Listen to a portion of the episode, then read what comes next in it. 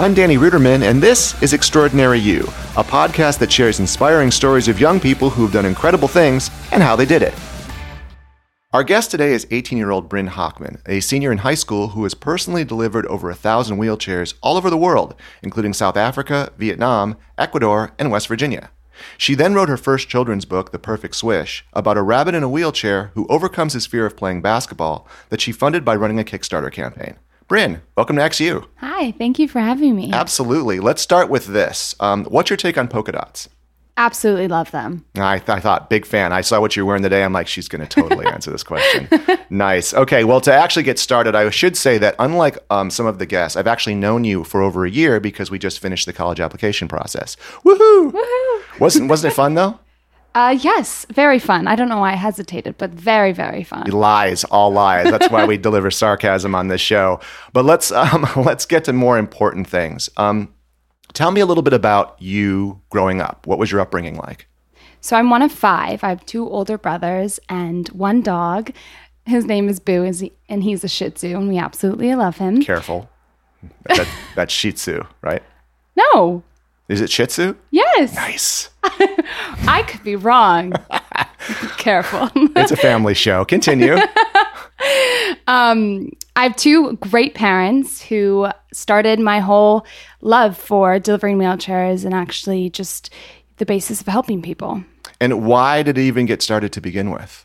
My older brother, Tyler, he wanted a mitzvah project for his bar mitzvah when he was 13. So I was about eight.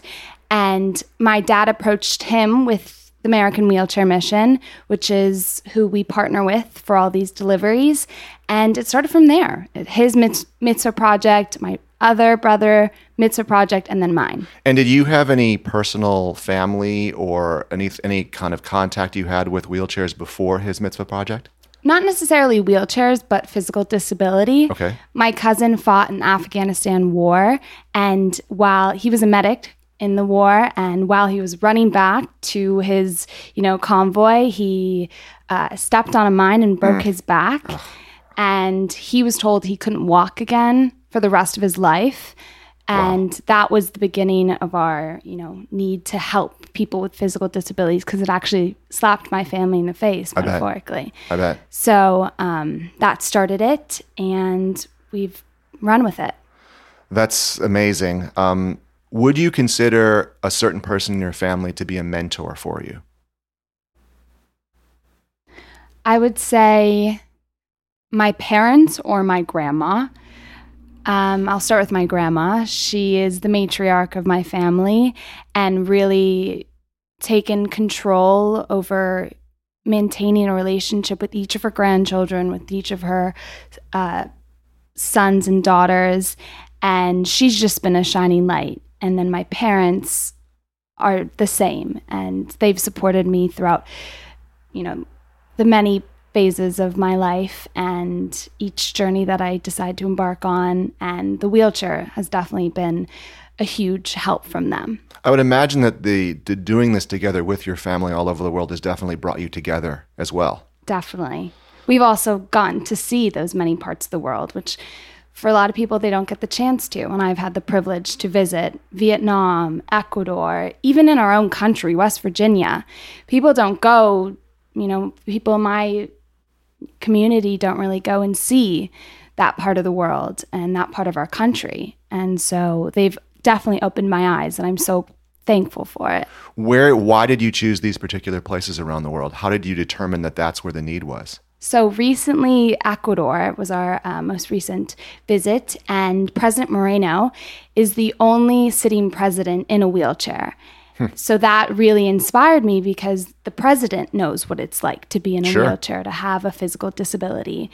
And so we wanted to partner with the government to coordinate these deliveries, which we did. Wow. And yeah, we went to Ecuador in August and delivered 280 wheelchairs to people's homes, hospitals, care centers. And it was amazing. We were in the Amazon, we brought wheelchairs in there, um, and we got to you know coordinate that trip with the government, which we never which we have never done before. Well, now you're being a little bit um, humble because you were the one taking the lead on this. You were the one that coordinated with the government, isn't that correct? Correct. And can you tell me how you even went about doing that? If someone said, "Oh, I want to deliver wheelchairs mm. to the president of Ecuador," how does one do that? It's actually a slippery slope, and it's not a one-click process. Um, I had emailed the American embassy to Ecuador and gotten no response for about two months, and then realized that the secretary or the person that you normally email who's on the on the website has the same email address as say the ambassador. so I took her email address, like her username and at sign and then the domain name and just copied the first and last name of the ambassador to Ecuador and shot for it, you know, shot in the dark. And um, he responded within a day. This is the ambassador, the U.S. ambassador to Ecuador. Yes. Just just got back to you in 24 hours. yes. Why do you think this is important? Because I I, I talk to a lot of students who um, get amazing things simply by putting themselves out there, and my whole philosophy is, you know, an adult will do for a, a, young person what they'll never do for another adult because yeah. they want to help you. Mm-hmm. So, what was his response, and why do you think that he got back to you so quickly? I think it all has to do with me being a kid. Right. Because, say, my dad did it, I don't think he would have gotten exactly the same response. A child doing it, and even when I was in our first deliveries, I was 13, I was 10, I'm now 18, but that still makes a difference. And it's not just this 40 year old man trying to make a difference, it's actually a child who wants to do it. Right. And if a child at that such young age can do it, then, you know, 10 years from now, she or he can do it still. And how did you even know how to write the email? That is a good question. Um, Thank you. I spoke from the heart. I told them about my deliveries, my history with the American Wheelchair Mission, and it seemed sincere, and it was, and it was, and that, and, I, and that's really, really important. And I, yeah. thought you would answer it that way, so yeah. thank you for going that way. Um, so l- let me. So you email the ambassador, and mm-hmm. you have this idea that you say we want to deliver these wheelchairs not just to the city, but we want to go to the Amazon too. Yeah. What happens after that? Like, what does the logistics look like? So then you first have to find the people in the country that you want to. For us, that was the ambassador who could get us to an organization in Ecuador, and it was the Ministry of Health, which is the government okay. um, organization there. And actually, the first lady, that's her organization uh. in ah. Ecuador because she's so involved with physical disabilities. Right. And so then we connect with the Ministry of Health in Ecuador, and they are the people who find us the people that need help in Ecuador. And partnering with um, the American Wheelchair Mission, or in this case, the Canadian Wheelchair Mission, um, they're the ones who manufacture the wheelchair. They um, have it built and then sent to the destination. Okay. So you show up with your family basically in the wheelchairs meet you. You you arrange to pick them up somehow, mm-hmm. rent a van or rent some sort of big truck. So that is then coordinated with the the country's uh, delivery system, almost like a like the Ministry of Health was in Ecuador. Mm-hmm. It's the country doing it, or the people that we found there to do it. Got it. And have you reached out to these people? Let's say an individual. Have you or they reached out to them? Do they know that you're coming? On the X recipients, yes, yes, they do. They know because of the people who reached out to them that we're coming. Um, but they also, when when we do come, they are shocked because they didn't know they didn't know who was coming. They knew uh-huh. someone was coming to deliver the wheelchair, um, but not this family from America. Right. Um, and even a little girl like coming, her whole family. Um, and they're just they're so grateful. Yeah. And do, you, do you have? I mean, I know you have a lot of them. I've heard them, but can you tell one story that really impacted you, that gave you really insight about what kind of difference you're making? Yeah. Um, so we were in Vietnam. It was for my mitzvah project. So I was 13. Um, and we visited a little boy who was affected by Agent Orange. And um, that is generational. You know, he obviously wasn't in the war, Right. the Vietnam War, but his parents, his grandparents were, which, you know, went down the bloodline.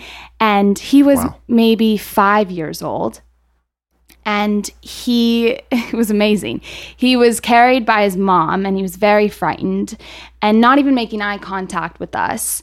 Um, but once he got in the wheelchair, his hands hit the wheels and he just instinctively started moving. It was insane. It was, it just really showed that through all that, you know, hatred throughout those so many years, that someone could forgive and forget mm-hmm. and just be so thankful for a wheelchair, you know, a new gift to live And, and he didn't have any. How did he get around before this in terms of transport? his mom, or in other cases, not with a little child, but an adult who is disabled, they would be dragged um, on a blanket on the ground Wow. or put in a wheelbarrow and transported, you know, even just to the kitchen next door or to the local store.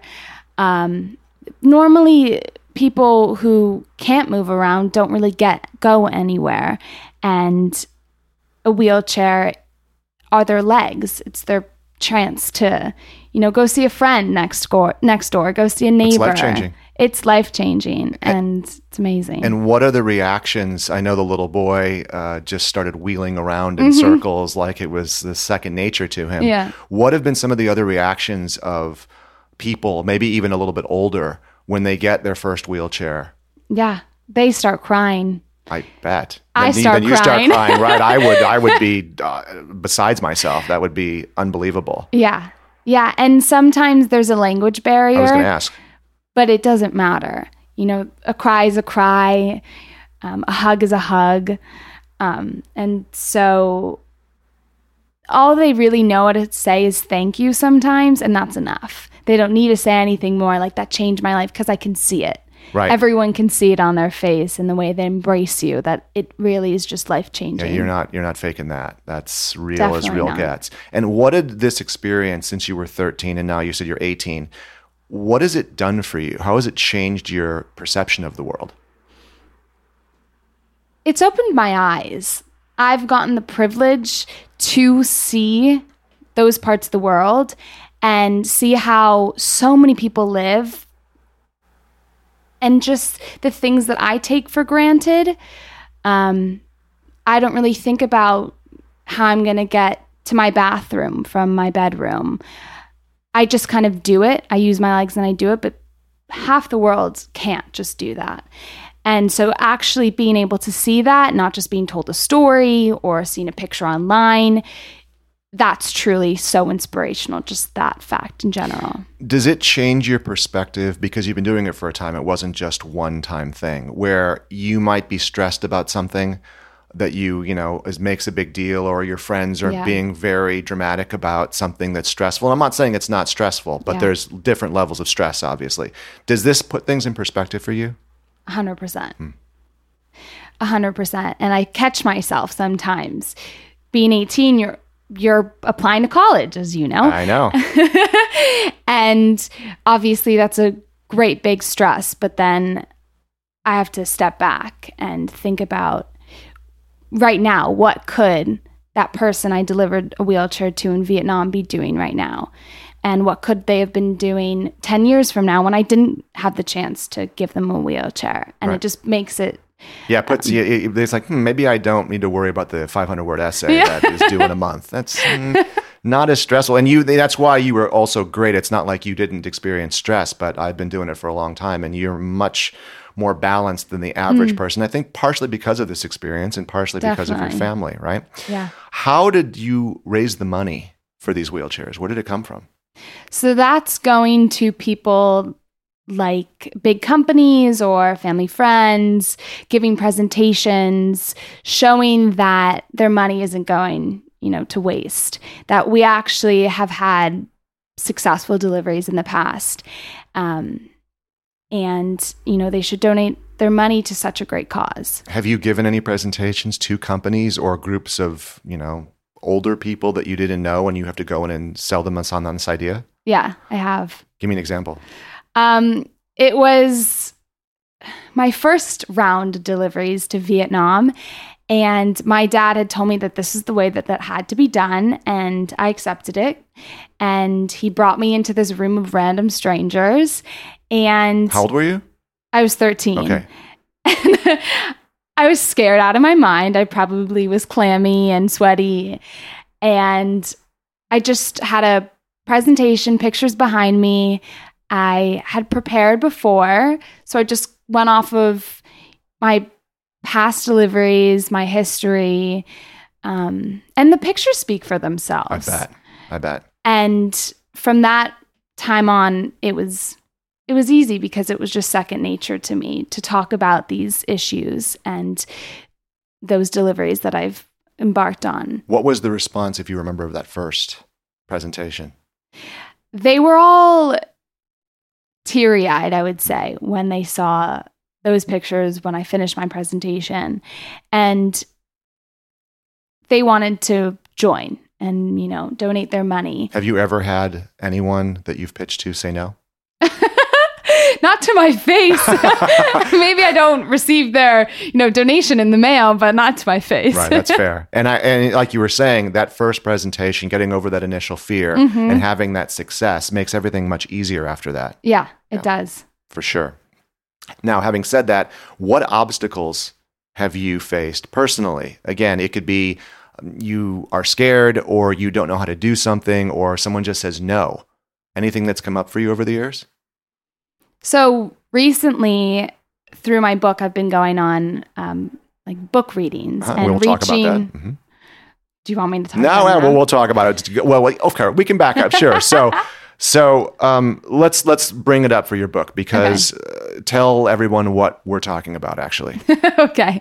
So it's called The Perfect Swish.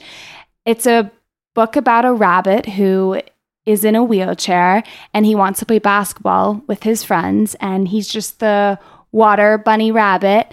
And um, through the help of his friends, the courage, he decides to join the team and play basketball. nice, Yeah. nice. And so, where did this idea come from? I wanted to find another outlet for my passion for delivering wheelchairs and helping people with physical disabilities. And I've always loved children's books. I think they have such a subtle yet so impactful message. And I wanted to combine those two. It's great. And so you just sat down one day and said, "Oh, I'm going to write a children's book. Let's do this." oh, good, it's done. Probably not. Not not as magical as that sounds. Right. So what what how did you actually do it? How long did it take you and and what was the process? So it's been two years. It first started with obviously the idea and this passion that I wanted to combine my love of children's books and my help for people with physical disabilities. Um, and then it came to writing, Mhm. and it actually rhyme. It's a rhyming children's book, and so rhymes are not as easy. Easy. you know, meter, keeping the meter, keeping the rhyme. Um, so it took about a year to write it, uh, have it edited by teachers at my school, people that I knew. And then after that, I had to find an illustrator in order to illustrate these pages because I'm not, I'm not a good drawer. Not I your strength. Okay. Not my strength. It's good that you recognize that. had to branch out for that one. Um, found an illustrator, which um, we found online. His name is Dustin. He's fantastic. Where online? This website just for illustrators. That are like freelance yeah, people that you can hire. yeah. Nice. It was. It seemed so easy, but it I'd never thought of. Um, Yeah, but how many Looking people did you have to look through, and how long did it take to find the illustrator that you wanted? Um, he was the third illustrator that we had reached Okay. out to because the first one hadn't illustrated the pictures that we wanted, and it it just didn't work out with the other two. By the way, I love how you say. say "we." That's like a family thing, but it's really in this case. I happen to know this is all you. By the way, you are you are taking this project on yourself and not because someone told you to do it or because you wanted to look good for college. It was just something you wanted to do, right? Yes. Yes. So Yes. make, make, make that clear for everyone. Yes, I, she's very humble, but I happen to know how much time she put into this. So it, it literally took you a year to write it, to get it to the place that you wanted. Mm-hmm. Yeah. And you had, again, your English teachers at school help edit it. And then you go out and you find a uh, an illustrator. Um, and now you, great, you have a story and an illustrator, but how are you going to pay for it all? Yes. So that was funded through the Kickstarter. Aha. Aha, there it is. um, we raised $11,000 on Kickstarter. Crazy. Um, actually, the page is probably still up there for the Perfect Swish on Kickstarter. Um, and we made a video for it. We, uh huh. I made a video for it. created the page, created all the rewards that you would get if you um, donated. Um, and then we raised that money, uh, found the paid for the illustrator, and then used some of that money to find a publisher and a manufacturer. Okay, so before we get to that, let's go back to Kickstarter for a second because Kickstarter is an amazing platform. For those who don't know, it is called crowdfunding. Mm-hmm. You can put up an idea, whether you want to make a bicycle or in this case, write a children's book, and you make a video, right? You make a video of your pitch, Yes. if you will. And then people that you know, you can spread the word that way, or Yeah. people in the community of Kickstarter can find your project and then fund it for you, right? So Correct. there's and you set a goal, right? You you now Kickstarter. There's a couple of different ones, right? Kickstarter and Indiegogo. Kickstarter, if I'm not mistaken, if you don't meet your goal in a certain amount of time that you set, you don't get any of the money, That's right? You have to meet your goal. Now you mm-hmm. can go beyond the goal, mm-hmm. right? Now there are mm-hmm. other platforms like Indiegogo that that if you there's no time frame, right? You just Yeah. whatever you get, you get. So why Kickstarter? It's a really good question. It was the only one that I thought could meet. Kickstarter allowed me to set a goal Mhm. and really go for that goal. Mm-hmm. Because I don't get the money if I don't reach the goal, Right. it really pushed me to get that allow- $11,000 and it was $11,000 or nothing. Is that You what it was? It was eleven thousand dollars was the goal. Yeah. I mean, that's that's not chump change. Like that's No. going for it. Yeah. So it's either this or it's not getting made. Yeah. Wow. And so I think that really, you know, drove me to really advocate for my book, make the video, find people to donate because it wasn't, I wasn't going to go home with nothing. Right. And so I really, really wanted that $11,000 and I had to work for it. Got it. And so, were you surprised? I mean, how long did it take to raise the eleven thousand? I think around two months, maybe, yeah, two months. And did you just were you on social media all the time? Were you Yeah. sending emails? Were you constantly pitching basically to get people to do it? Yes. And because I've pitched before, Right. I knew what it was like. And it was a lot of emails. I have an Instagram account that, you know, I promote my book, promote my deliveries, and the Kickstarter campaign. That's amazing. And were there any big surprises that it's someone that wasn't your, you know, relative just like, here's five hundred dollars, and you're like, oh my god, someone just gave me five hundred dollars for this. they don't even know who I am. Was there any of that? There wasn't any of like a big spender, but like $5, $10. And from random people, that's amazing. Yeah, and that's actually what I've heard actually really works at Kickstarter. It's not Yeah. the it's not the big donor. It's the it's the five, ten, a thousand people donate and look over. You know, people believe in you and your idea. Again, helps that you're young. How It did you make the video? So I had um, my phone. Uh-huh. Actually, I used a more professional camera, and it's a family effort. You know, I say we because my mom is ha- standing behind the camera filming me. My dad's helping me come up with the script. Um, it's my face, but it's a lot of Right. teamwork. Right. That's great. Mm-hmm. That's that's that's amazing.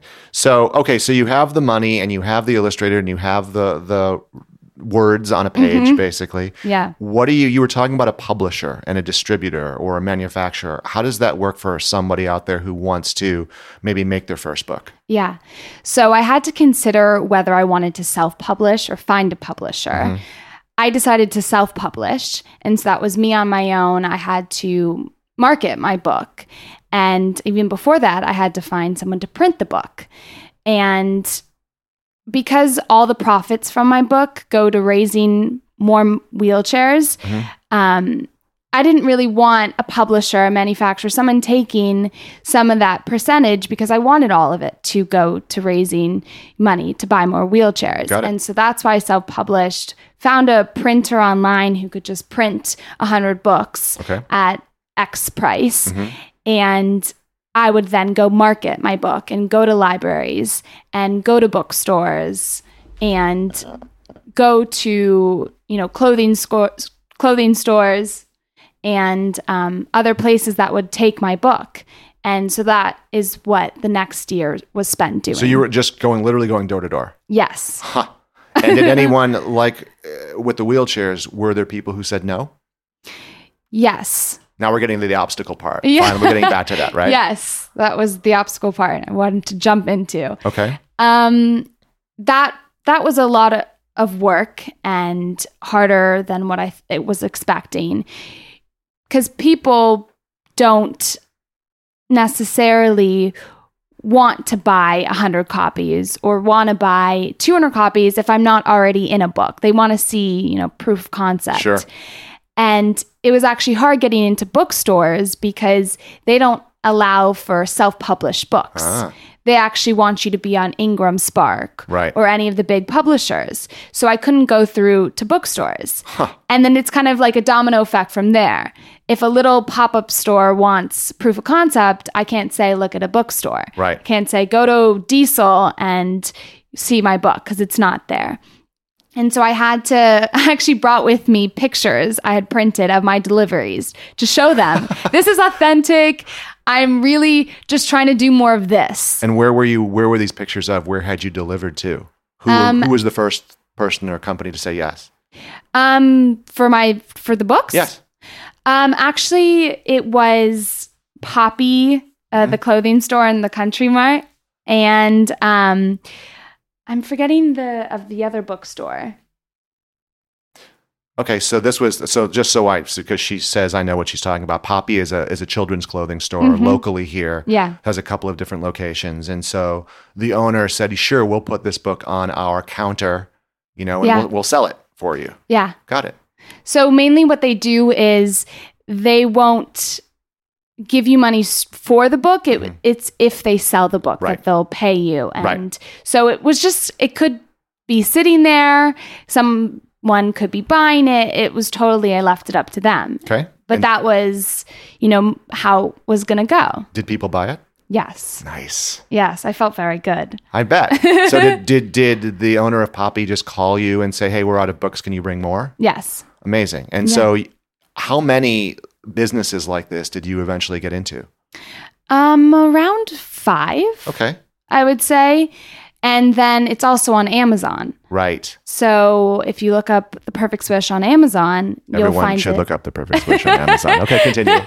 another outlet. Um, so then it was some of the books are ordered. Most of the books actually are ordered through Amazon. Okay, so in addition to going around and um, and pitching these different stores and getting turned away and, and needing proof of concept and bookstores say no, Yeah. you then started to think outside the box, which is I know what you tend to do, right? Mm-hmm. if you go one way and it's blocked, you think of some other way to do it and try it, right? Yeah. So what else did you do? So then I wanted to go into uh, elementary schools, preschools, and host book readings and Great idea. hopefully get interest. Mhm. And so I've been to John Thomas Dye, Brentwood Lower School, and the Lycée, Mhm. and I've held book readings there. And they have bought books after The school or the individual families? uh, the individual families through the school. Got it. So they would send out a newsletter saying, "Oh, we're having this great speaker. She's bringing a book. If you want to pre-purchase so she can sign or you purchase after, you can do either and she'll give you a book." And again, how did you even reach out to them? Email? Did you just show up at the school and say, "Hi, I'm Bryn. I got books. Let me talk." I have books in my car. Um, no, I emailed them. And that also is not a one click process. They don't respond. You have to keep on pestering them. Right. Um, and so that was that was another form of you know me marketing myself. I had to reach out to all these schools, keep reaching out, and hopefully they would respond back. And what was the reaction of, say, your first classroom of little kids as you read your book to them? It was adorable. it was probably one of the highlights of my whole book history and book background and you know this whole wheelchair thing. Um they would ask the cutest questions. They would interrupt first of all they're kids, so um they would Why did you write a book? Did you draw the pictures? What's your favorite ice cream flavor?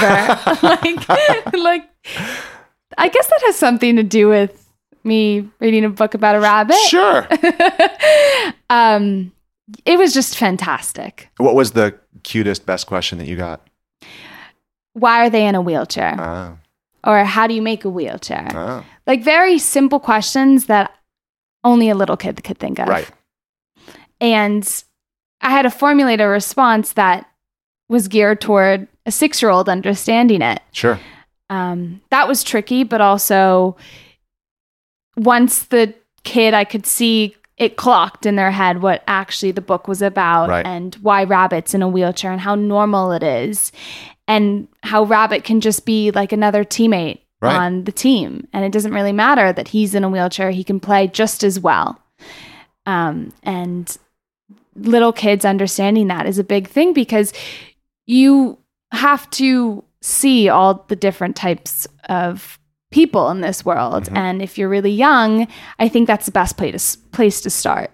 I mean, that's incredible. I, I, I would love to have been there uh, and seen their reactions. Have you actually had a, a child in a wheelchair in the classroom?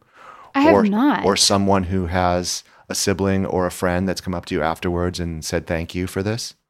I've had not the little kids, but I've had the teachers come up to me and say, you know, a family member or someone they know, they would love to see this book and read it to their children or their and how and how like how good does that make you feel? How much does that fill your heart?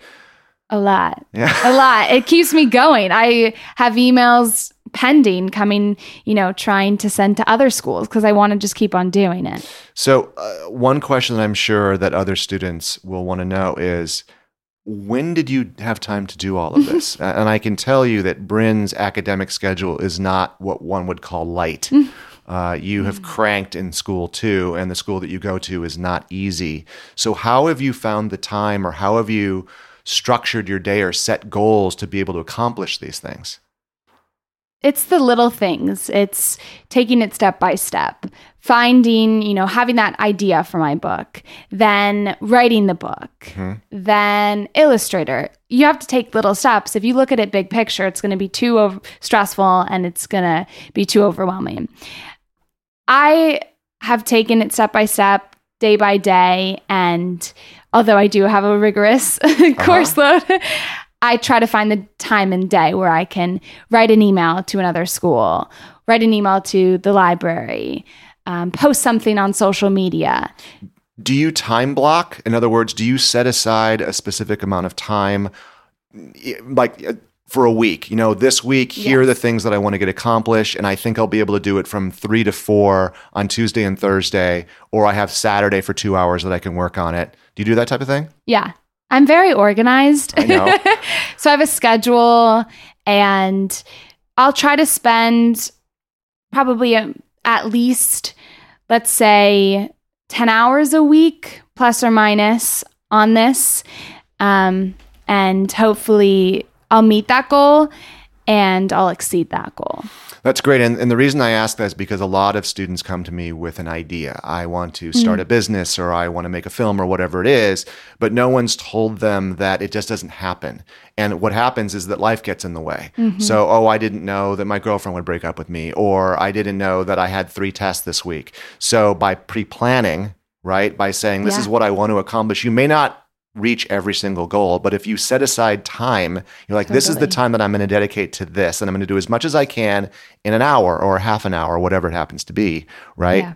Um, you end up making little progress along the Yeah. way. And the little progress, like, well, I did that. I got an email response. Mm-hmm. And then it, it builds on itself, right? Yeah. Yeah, so that's that's incredible, and that's what I, the kind of message that I want to sort of throw out there that these things are really possible. I mean, you're amazing. Don't get me wrong, but I really want the message to be that you know if it's somebody else out there wants to do this, they can follow in your footsteps. Yeah. How much of your success do you feel is natural talent versus how much is hard work? Hmm. I would say most of it is hard work. The natural talent comes from having parents who push the idea on you. like to my brother, my dad introduced the American Wheelchair Mission. And without that, I wouldn't be here. I wouldn't have written a children's book. I wouldn't have gone to Ecuador and all those places if I didn't have that push from my dad. And that is hard work.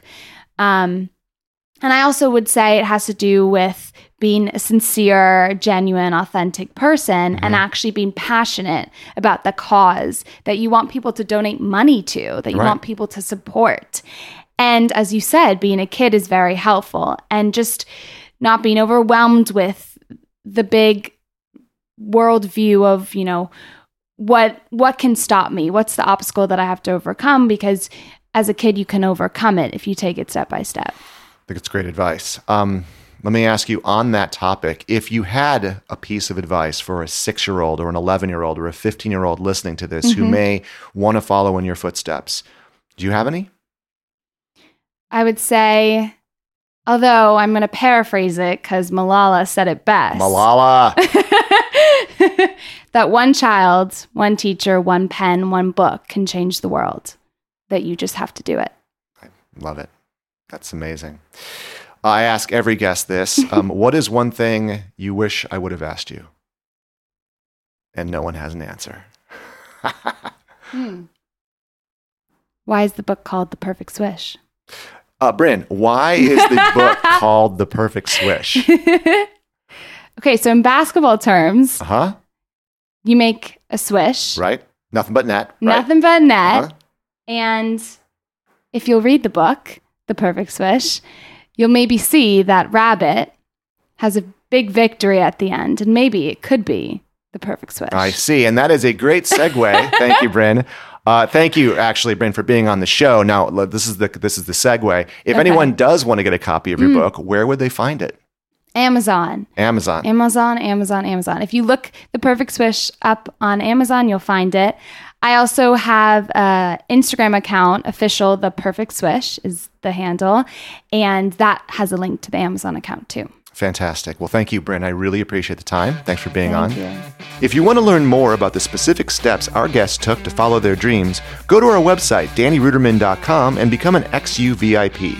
You will not only get access to all our episodes, but you will also be able to download free guides that have step by step action plans and resources that will help you become extraordinary.